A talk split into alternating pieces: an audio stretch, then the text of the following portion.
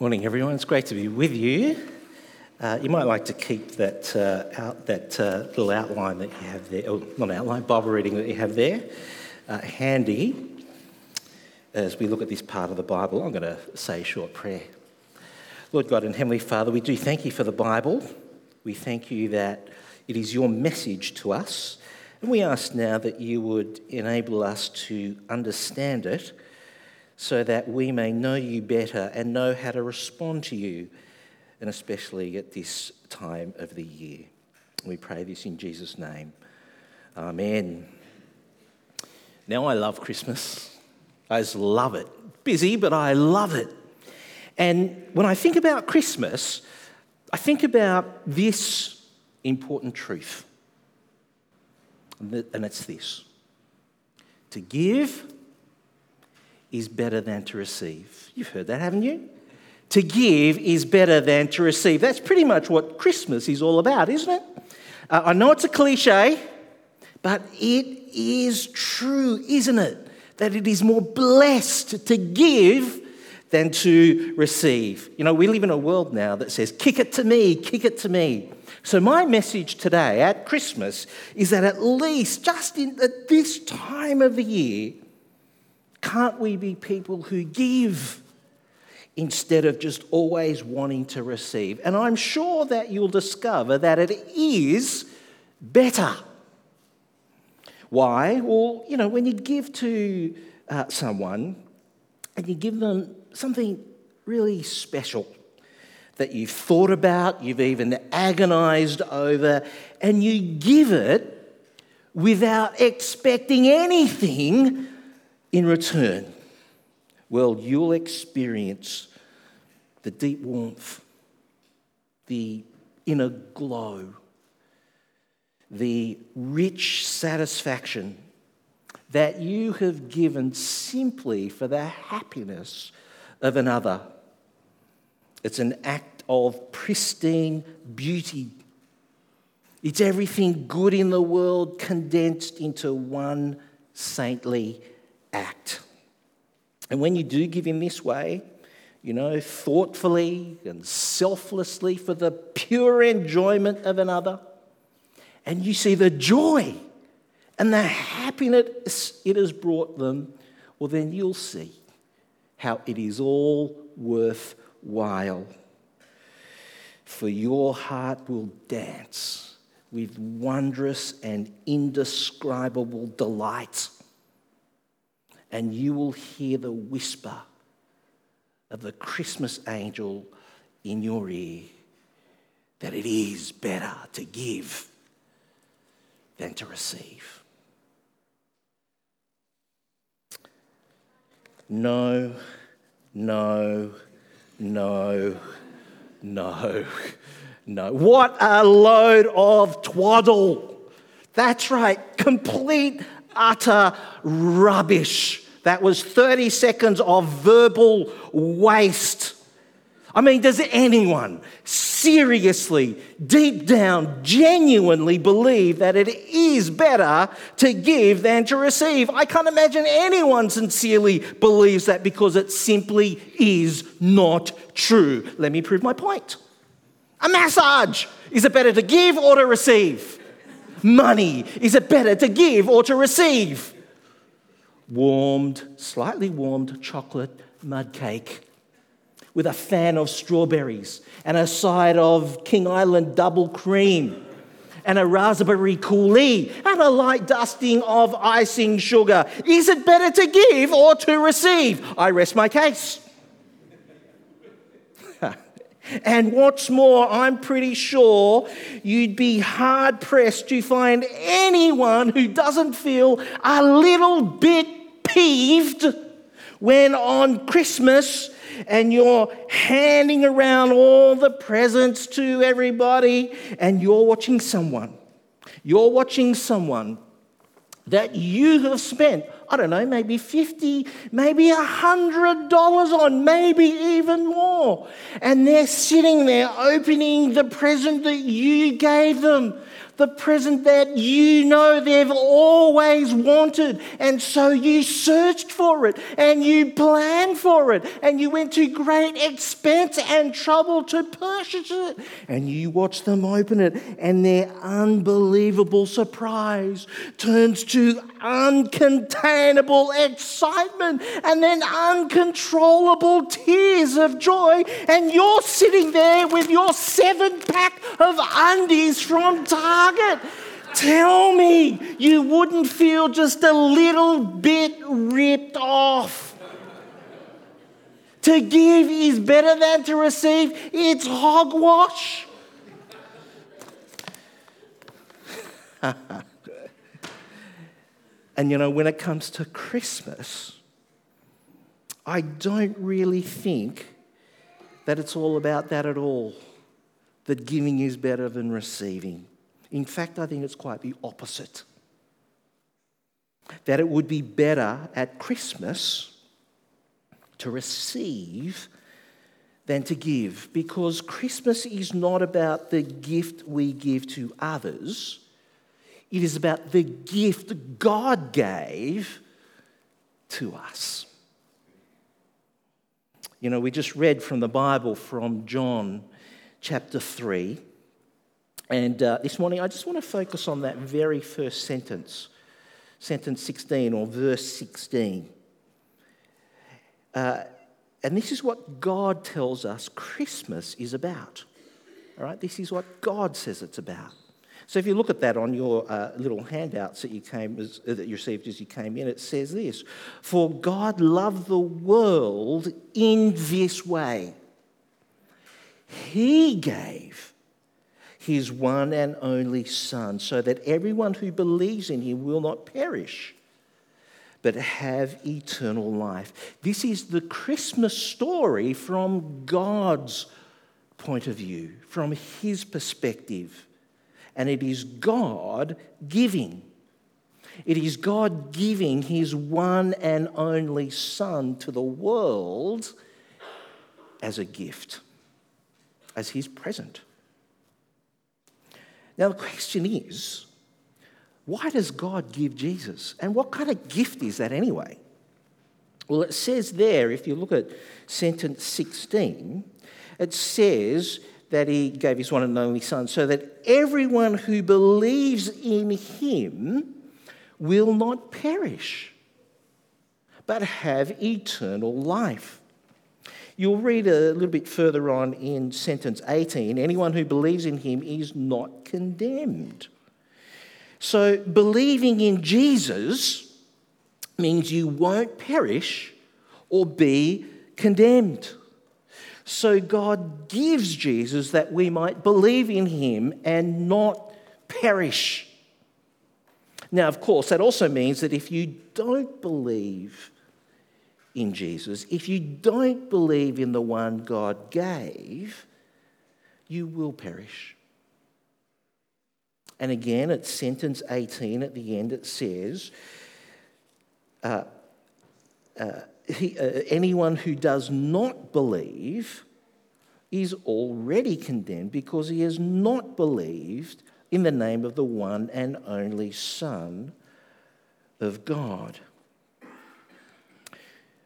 I guess my next question is uh, why does believing in Jesus mean you do not perish? And why would we be in danger of perishing anyway? Well, the answer has to do with a little word, but a very big problem, and that is sin. I'm not supposed to use that word these days, but I will because God does. The Bible tells us that all people, all people have sinned. You have, I have. That is, all people have in some way turned away from God. All people have in some way put themselves above or before God. And God tells, it, tells us that the punishment for sin, it is death. It is eternal separation from Him. So, what difference does Jesus make? And what difference does believing in Jesus make? Well, believing in Jesus is not so much believing that he was a cute baby that we celebrate, but that he was the Son of God who was crucified. See, the Christmas baby Jesus grew up to become the Easter Jesus who died on a cross. Now, the difference that makes to us is that when, understand, is that when Jesus died on the cross, God says he was dying for our sins, not his own, but for our sins. God tells us that uh, when Jesus died on the cross, he was taking the punishment for the sins that we had committed instead of us, in place of us. In other words, he took our penalty of death on himself so that we could be forgiven for our sins and be given eternal life instead of condemnation. That's what Jesus does. That's the difference he makes. Now, why did God do this? Well, God gave Jesus, it says, again in sentence 16, because he loved the world, loved you, loved me. And so he sends Jesus to save the world. That's sentence 17. Now, that's kind of outrageous when you think about it slowly, isn't it? God gave Jesus, his son, to die for us. Who would do that? Who has ever given you a gift like that? Who? Who has given the life of their child, of their son, for you?